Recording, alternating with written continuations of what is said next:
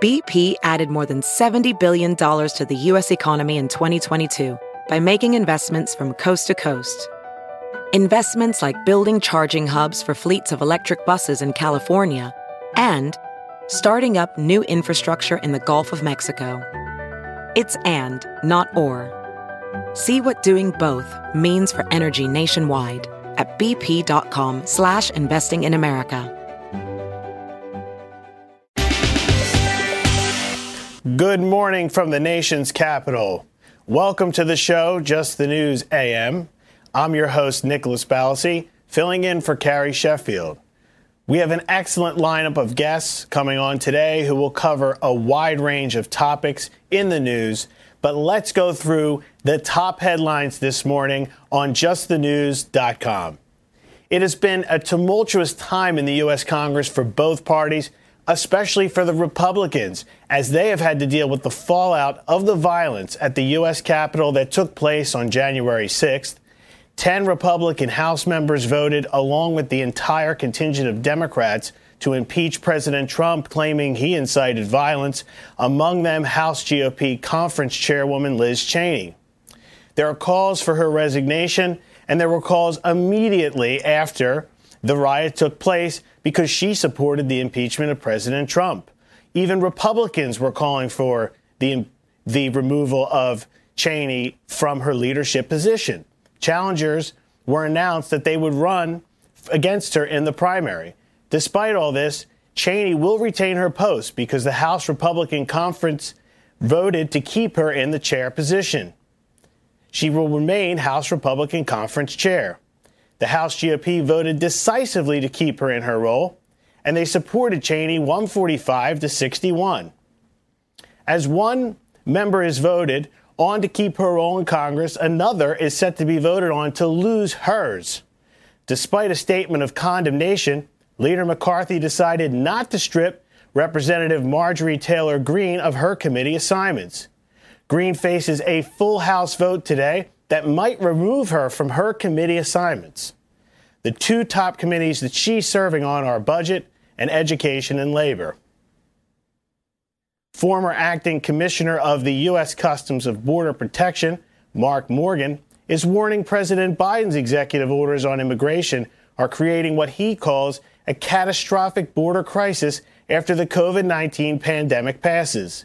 Morgan predicts that the number of illegal immigrants entering the country could spike to 3,500 per day under President Biden. He's urging states to take the lead on immigration law enforcement and pass their own legislation to be able to address the issue. Arizona Republican Representative Andy Biggs, who's the co-chair of the Congressional Border Security Caucus, told Just the News on Wednesday that the new fence that now surrounds the U.S. Capitol demonstrates that the U.S. should continue the construction of its fence on the southern border. The 7-foot fence around the Capitol was added after the Capitol riot on January 6th, and it has not come down yet. There have not been any violent incidents at the Capitol since the fence was set up. Biggs says that the same people who tell him the fences don't work on the border want to turn the Capitol into, quote, a military compound. U.S. Customs and Border Protection on Monday apprehended a group of 11 Iranians who unlawfully entered the United States. The 11 Iranian nationals included 5 women and 6 men, according to CBP. Yuma sector agents have apprehended 14 Iranians during the fiscal year 2021. During an interview with Just the News on Wednesday, Oklahoma Republican Representative Markwayne Mullin said President Biden and his administration have opened themselves up to a legal challenge after President Biden canceled the Keystone XL pipeline with an executive order. Mullen compared Biden's decision to the actions of the Venezuelan or Chinese governments. Mullen argued the decision was purely political and said a lawsuit might be filed over the situation. Here's a clip from the interview with Congressman Mullen. Well, we put out H.R. 575, which is a cross-border infrastructure act, which would bring security and assurity to people wanting to invest in the infrastructure with Canada or with Mexico. The issue that you have right now is what Biden did was unprecedented. He canceled a presidential permit that the president before him approved, and the president before that, Obama, had issued the study and moved forward with the permitting process. So you had basically two presidencies that had looked at the Keystone Pipeline. They took a deep dive in it. One started it, one approved it, and then when the third one came in, he canceled it for no reason. There was no review of the permitting process. There was no oversight into it. It was purely political. In my opinion, a lawsuit can be filed in this case just for the Commerce Clause. When there's billions of dollars of private money and public money that has been invested in Canada and inside the United States, and for a permit to do it for political purposes, we don't do that inside the United States. That's what happens in Venezuela. That's what happens in China. That's what happens in Russia. That's what happens in third world countries, not inside the United States. The reason why people do business inside the United States is because of the assurity. When they invest their money, and if they manage it right, they are guaranteed a return when there's a need for it. In this case, it was politically motivated, and there's a lot of people that's lost their investment here for no reason whatsoever, other than just pure bowing down to the environment, to the enviro community. That was Congressman Mullin on the Keystone XL pipeline project that was canceled by executive order by President Biden. Centers for Disease Control and Prevention Director Dr. Rochelle Walensky says schools can reopen safely regardless of whether teachers are vaccinated for COVID-19. Some teachers' unions are demanding that classroom instruction continue online until teachers receive the coronavirus vaccine. Walensky says vaccination of teachers is not a prerequisite for the safe reopening of schools. Now, we also have a segment from Eleanor Holmes Norton. It's a soundbite. It sets up the segment that we'll have later with D.C. Shadow Senator Paul Strauss, who's going to talk about the push for D.C. statehood. We'll take a look at that clip now of Eleanor Holmes Norton. Here's the 51st state flag, and I defy you to tell the difference, but it'll be a big difference when the district is the 51st state in point of fact. Is D.C. statehood coming? How likely is it to become a reality? We're going to speak with D.C. Shadow Senator Paul Strauss about that very issue right after the break. Have you heard you can listen to your favorite news podcasts ad-free? Good news. With Amazon Music, you have access to the largest catalog of ad-free top podcasts included with your Prime membership. To start listening, download the Amazon Music app for free or go to amazon.com/ad-free news podcasts. That's amazon.com/ad-free news podcasts to catch up on the latest episodes without the ads. All right, we're back. Our next guest is Mark Krikorian. He's the executive director of the Center for Immigration Studies.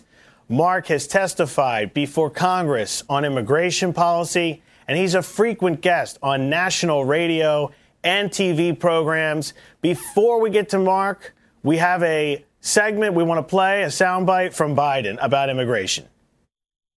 Today I'm going to sign a few executive orders to strengthen the immigration system, building on the executive actions I took on day one to protect dreamers and the Muslim ban and to better manage our borders. And that's what these three different executive orders are about. Mark, thank you so much for coming on the show. Welcome. I want to start by going through some of Biden's executive orders on immigration.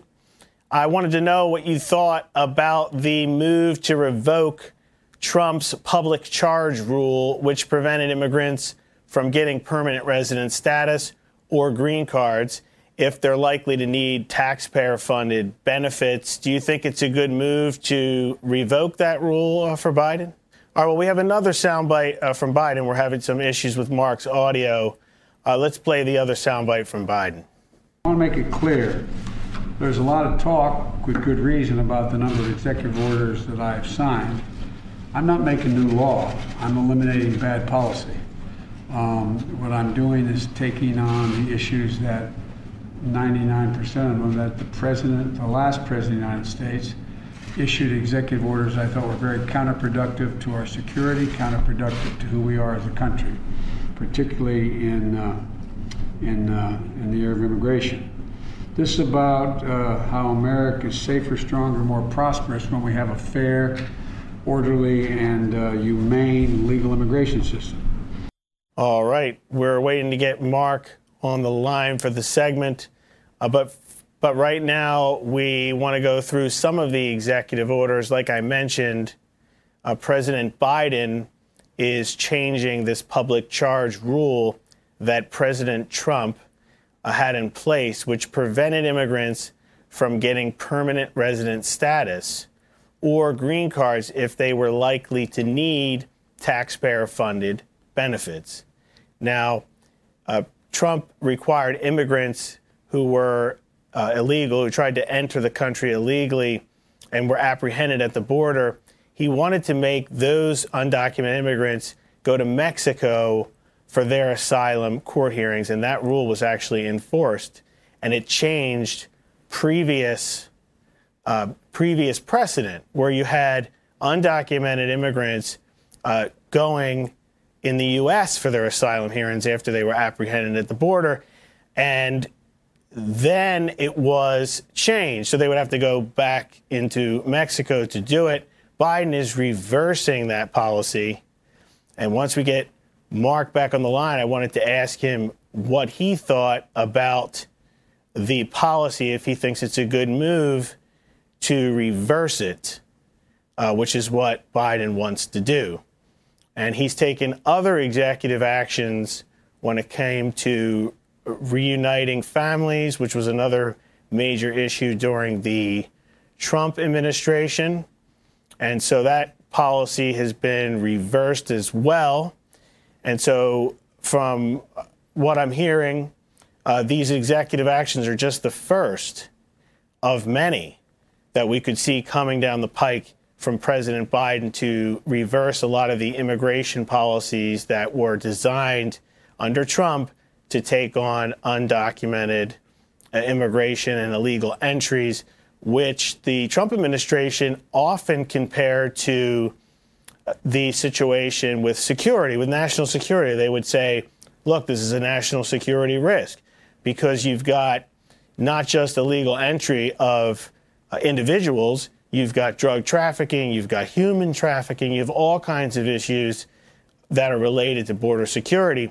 But the Biden administration is clearly taking a different approach, and I think you might see, because there are no additional physical barriers expected to be built under the Biden administration, you might see another fight between Republicans and Democrats on whether there should be more miles of border wall at the U.S.-Mexico border. Right now, I think a lot of people don't realize there are actually only 450 miles of the border that have existing barriers.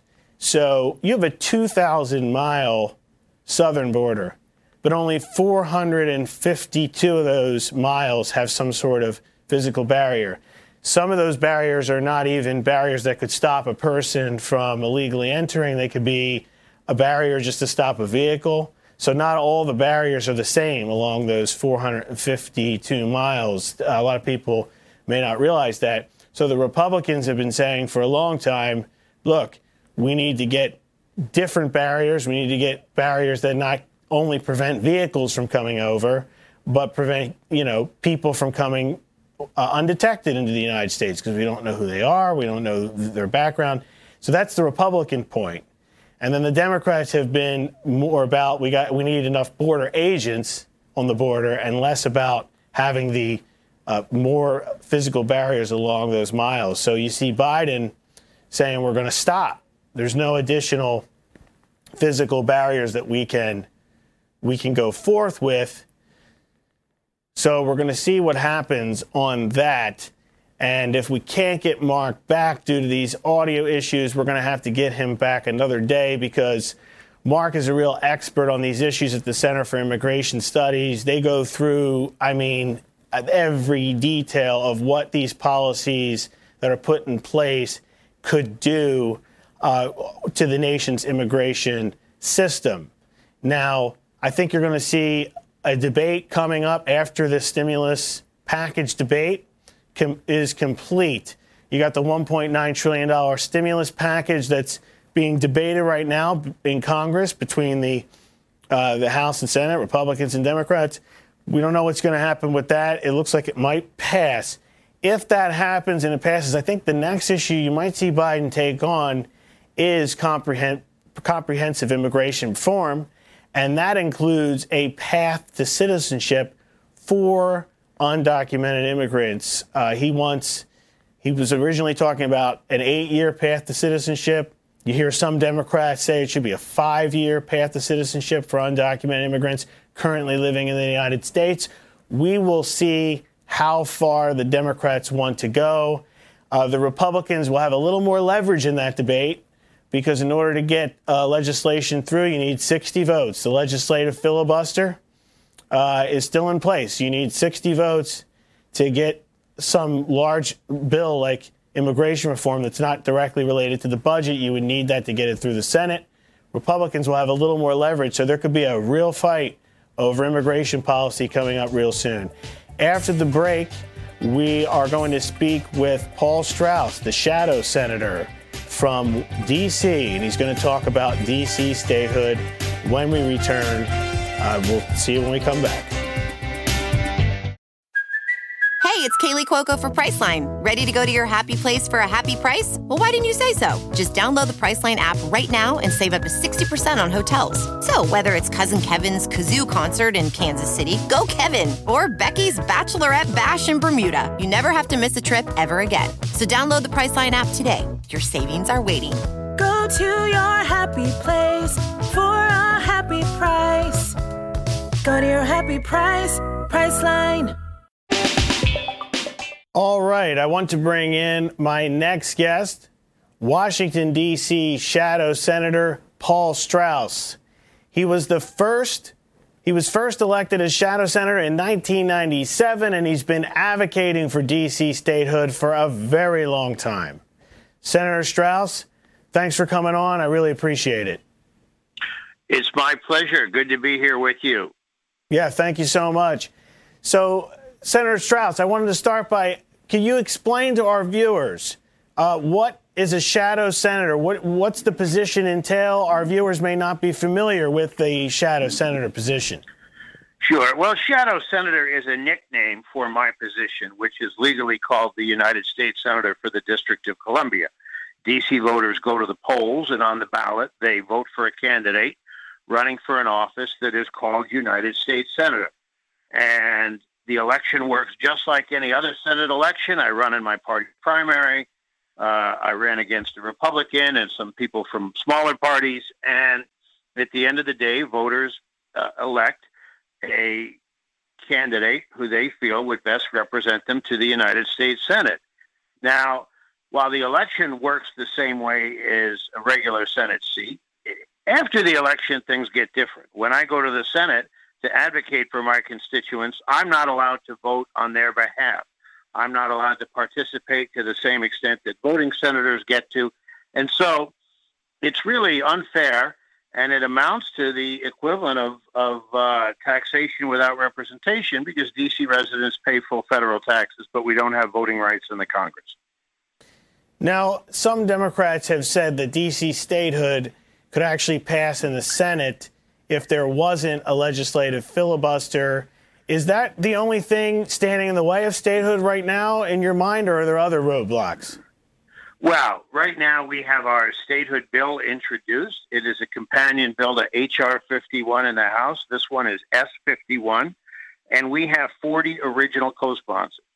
And filibuster or not, any bill in the Senate needs 51 votes to pass. The filibuster is just a procedural issue about whether debate ends and it proceeds to a vote. So obviously, if you don't get past the filibuster, you don't get a vote. But in order to get the vote, you need 51 votes. Do we have 51 votes today? I can't with confidence say that we do. We know we've got at least 40, and I think that we're going to pick up a few more. But the goal would be to get every member of the Democratic caucus on, and then ideally a Republican or two, and that's what it would take to pass it. The filibuster obviously is a broad issue nationally that we're having an important conversation about. But let's remember, the founding fathers weighed in on certain issues that deserved a majority vote and certain issues that had a supermajority vote. The admittance of new states specifically was carved out as something that needed only a majority vote. So when they set the threshold for removing a president from office after impeachment, they made that 2/3. When they set the threshold for amending the Constitution and approving an amendment, they made that 2/3. But when they set the threshold for how to admit a new state, they made that a simple majority. So I think there's a compelling constitutional argument that at least when it comes to areas where the framers weighed in themselves, we should not be tampering with the number of votes needed to make to pass this legislation. Well, now you've heard Republicans argue that the move to make D.C. a state is actually not constitutional. They say that the founders actually intended to set up D.C. as the nation's capital, not as a state. How do you respond to that? Well, I've heard Republicans argue that there are lasers of a particular religion in space that are pointing at forest fires. I've heard Republicans say a whole bunch of crazy things. It's hard to really take stock in that, like so many things that some Republicans argue about when they say that D.C. statehood is unconstitutional. They're just wrong. It's perfectly constitutional. The election wasn't stolen. There are no secret lasers in space that are pointing at forest fires in California.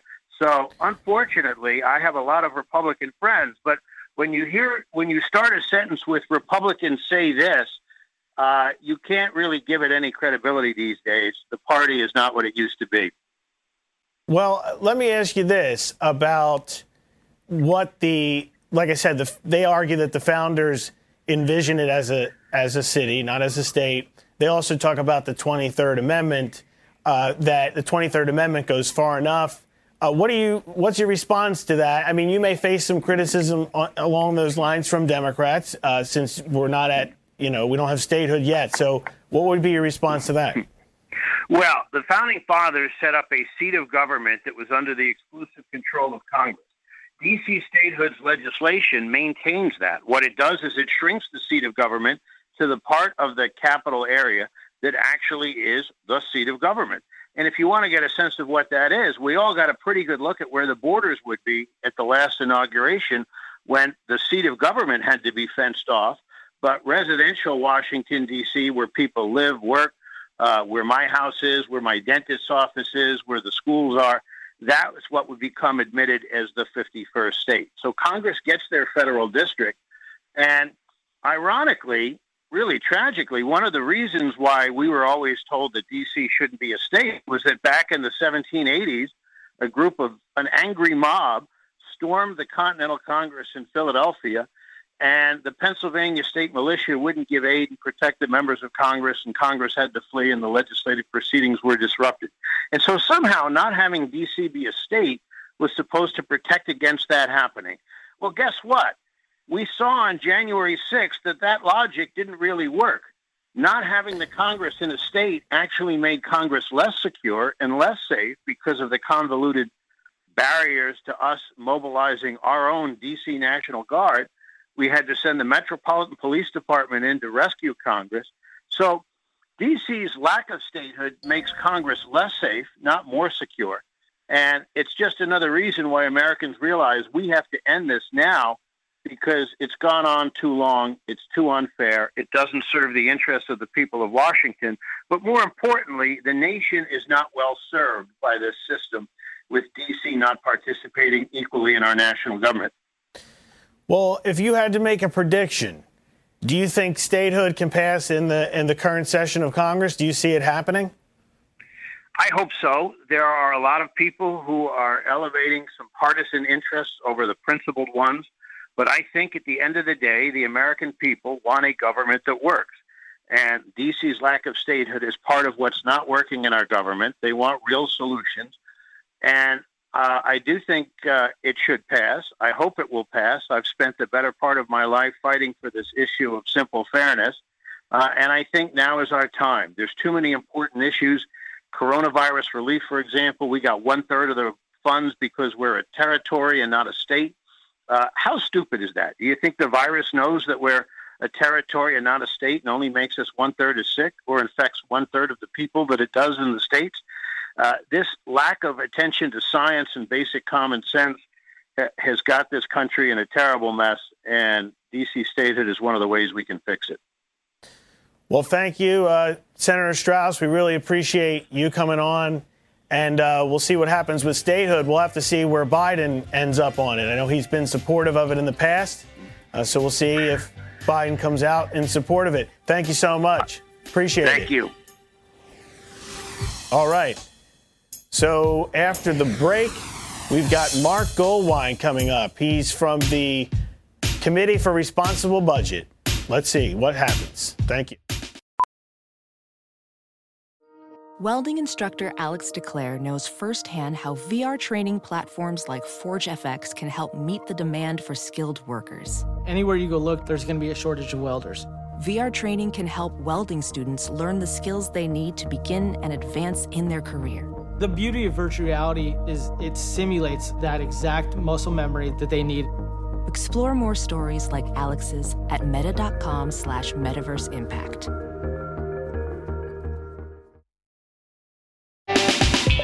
All right, welcome back. We have a great interview coming up for you, a great guest. But first, I want to play a soundbite from the Senate Republican leader, Mitch McConnell. Republicans will be ready and waiting with a host of amendments to improve the rushed procedural step that's being jammed through. We'll be getting senators on the record about whether taxpayers should fund checks for illegal immigrants, whether Democrats should raise taxes on small businesses in the midst of this historic crisis, and whether generous federal funding should pour into school districts where the unions refuse to let schools open. And this is just a small taste.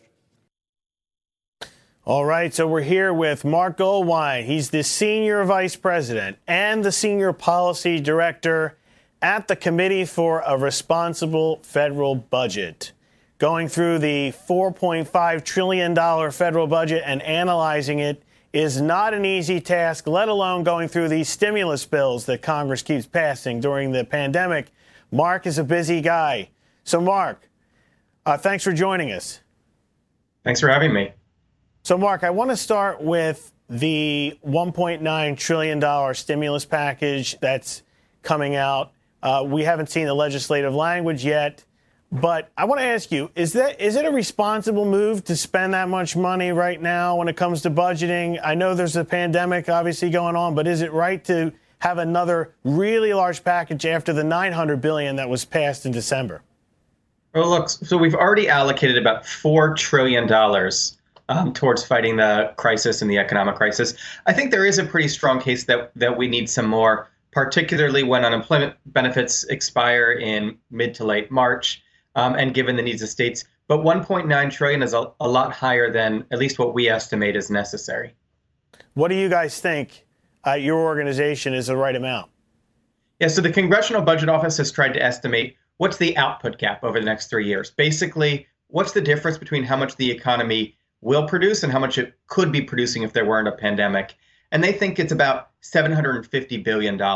So, you don't need a math degree to know that $1.9 trillion should cover that several times over.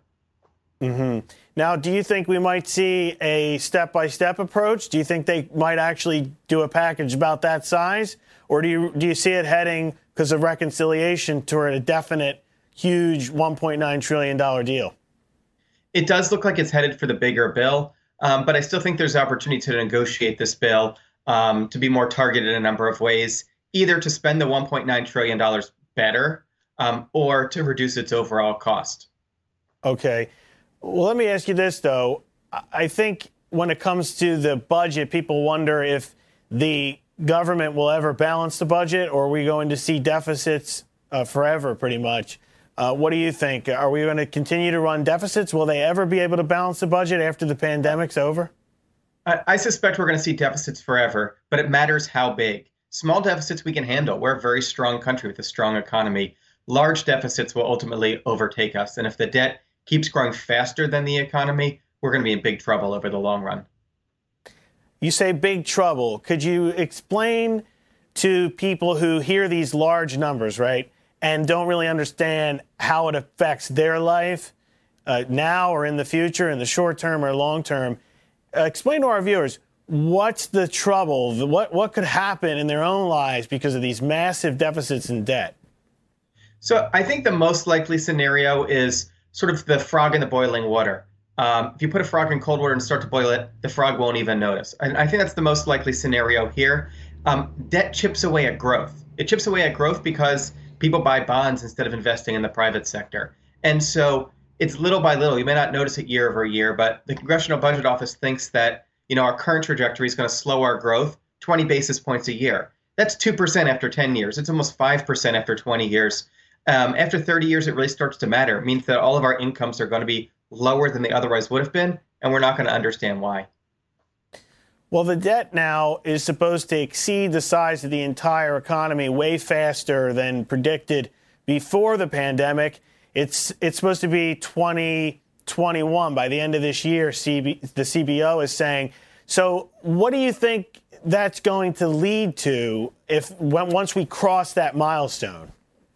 So debt actually briefly breached the size of the economy last year. It's coming down now because of some cash management, and then it's going to go back up. There's nothing magic about 100% of GDP, other than it's sort of a shameful stat. We've only had debt larger than the economy one time in our entire history, and it was right after World War II. And we had a plan to quickly get it back under control by running balanced budgets, by growing the economy. We don't have that plan now. What we have is an aging population, rising healthcare costs, and commitments that we're unwilling to pay for. Yeah, real quick, we have about a minute and a half. You say commitments that we're not willing to pay for. Could you explain just what those commitments are real quick? Look, the three largest federal government programs are Social Security, Medicare, and Defense. There doesn't seem to be an interest in cutting any of them. And there is a big interest in cutting taxes. And so we have this situation where people want Mexico's level of taxes, Canada's level of spending, and don't want to worry, and Greece's level of borrowing. We can't afford that. Well, we'll see what happens if both sides can come together, at least after the pandemic, and try to figure out ways to make some reductions. We'll see what happens, and we're going to have you back again, Mark. We really appreciate your insight, and it's not easy going through the federal budget and figuring out ways to make reductions. So we'll look out for what your group is putting out in the future for possible reductions to the budget, for a more responsible budget like your group stands for. Thank you so much, Mark. Thanks for having me. And next, we're going to have Greg Swenson. And right now, we're going to a break, but we're going to have a great interview with Greg coming up right after this. VR training platforms, like the one developed by Fundamental VR and Orbis International, are helping surgeons train over and over before operating on real patients. As you practice each skill, the muscle memory starts to develop. Learn more at meta.com/metaverseimpact. All right, next on the show, we have Greg Swenson, a partner at Brig McAdam. He has 25 years of capital markets experience on Wall Street, and he spent over a decade at Lehman Brothers. Greg, thanks for coming on the show. Great to be here, Nicholas. So I understand you're joining us from Chicago, but you're normally based in London. What brings you to Chicago? What's it like in London during the pandemic?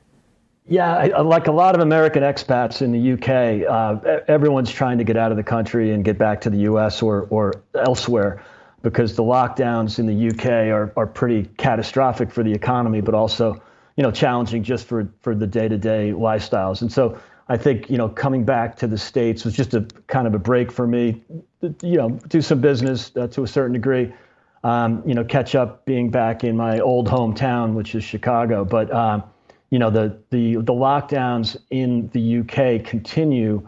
And, as I mentioned during the break, they're managing the crisis much like a blue state governor here in the U.S., in spite of being a conservative or so-called conservative government.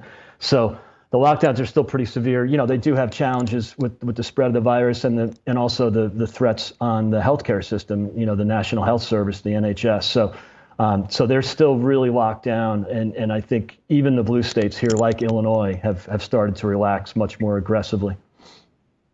Well, now in the U.S., there's been a lot of job loss and small businesses closing during the pandemic in large numbers, especially in major cities. The Democrats are talking about raising the minimum wage to $15 per hour. They're figuring out a way to possibly tie that to the large stimulus bill they want. What would be the economic impact of doing a $15 per hour minimum wage? Nicholas, it's a great question, and the answer is a simple one. It would be economically destructive. It would be destructive to jobs. It would be destructive to, ironically, to wage growth and destructive to prosperity. And so, and especially at the very time where first-time job seekers are vulnerable because businesses have been closed down, small businesses are going to have trouble bouncing back. The last time, it's just like any other tax, the last time you should put a new tax in is when there's some sensitivity around the recovery. And granted, the economy has had somewhat of a V-shaped recovery. There was growth in the fourth quarter. So, we're not in a recession, but in terms of jobs and job creation, it's economically destructive, and it's a huge mistake, and I hope they don't do it. Well, Biden wants to give out the $1,400 stimulus check, so the minimum wage hike may not go through, but it looks like the $1,400 checks, he's sticking to that number. And right now, there's no income requirement in his plan. You've got Republican senators who want income requirements tied to the check. So if you're making over, $250,000, you would get less money or no money at all if there were some income requirements. Do you think that example, somebody making over $250,000 should get a stimulus check at all, or does it really not matter? What do you think? Of course not. I mean, it's a bad idea for a number of reasons. One is, as Mark, your earlier guest, was saying, it just adds to the deficit. And remember, it's not stimulus. It doesn't stimulate anything. You give someone $1,000 to buy consumer products, that doesn't stimulate growth. Or they just save it, and you can see the huge saving rate, increases in the since the pandemic started. So the first round of checks, for the most part, went into debt service or retirement and savings. And so you do have some pent-up demand. Maybe we'll see some aggressive spending after the lockdowns end. But more checks is just a really bad idea, and it's not stimulus. Now, if it's relief for those people on the bottom end of the economic spectrum, or people are still out of work because of these lockdowns, okay, then just call it relief, and I think there's some merit to that. But surely this mass mailing of or distribution of $1,400 checks, It's a huge mistake, and ultimately it's destructive economically because it doesn't stimulate anything, but yet it still taxes the government balance sheet.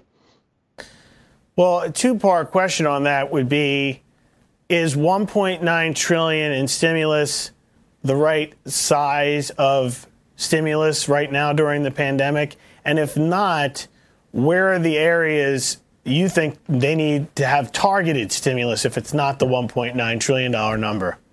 Absolutely. And, the 1.9 is obscene. I don't know why they arbitrarily picked that number, but this was just basically a way for the Democrat wish list to be implemented in the program that's designed, or at least the excuse is, COVID relief. And if it was just COVID relief, that's fine.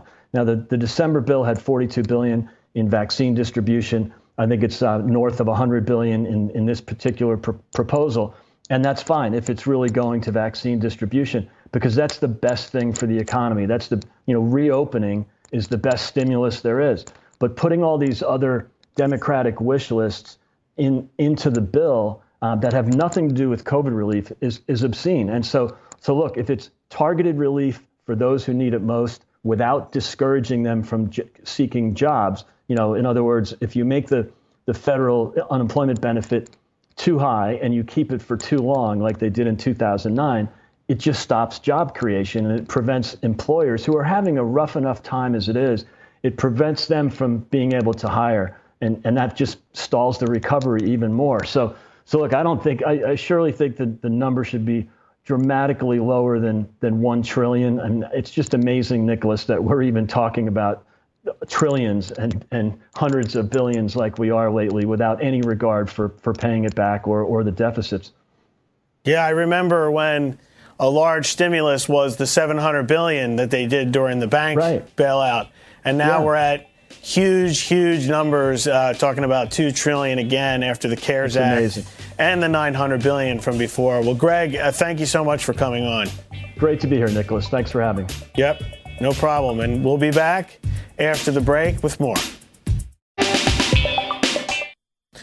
I normally find bras to be so uncomfortable and constricting, but Skims has changed that. You know I love Skims underwear, so I finally tried their bras, and Skims has delivered again.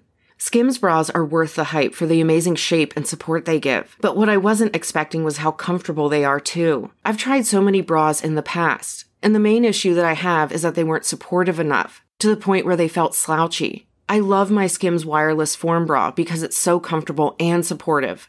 The older I get, the more I care about actually being comfortable in what I wear every day. And with my wireless form bra, I no longer have to sacrifice my comfort for the support I need.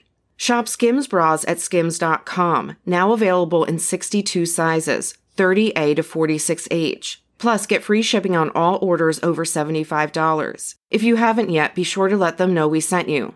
After you place your order, select podcast in the survey and select our show in the drop-down menu that follows. Welcome back to the show, Just the News AM.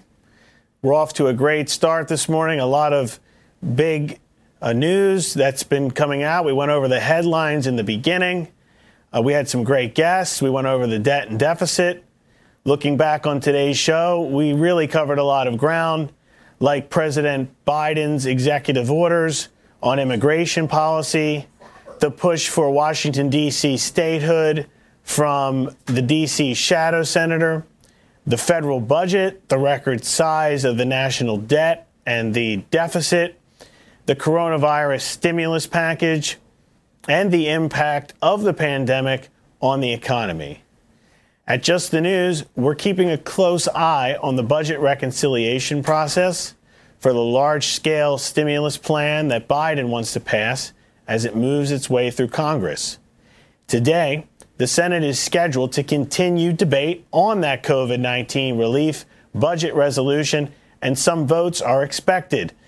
They're going to continue the budget reconciliation process that was green-lighted this week. And as they continue that, we will be following all of the action at justthenews.com. So check the website for updates throughout the rest of the week. I'll be back tomorrow with another great lineup. Tune in for the show at 9 a.m. when we interview Texas Republican Congressman Michael Burgess. I'm Nicholas Ballasy. I want to thank you all for watching and have a great day.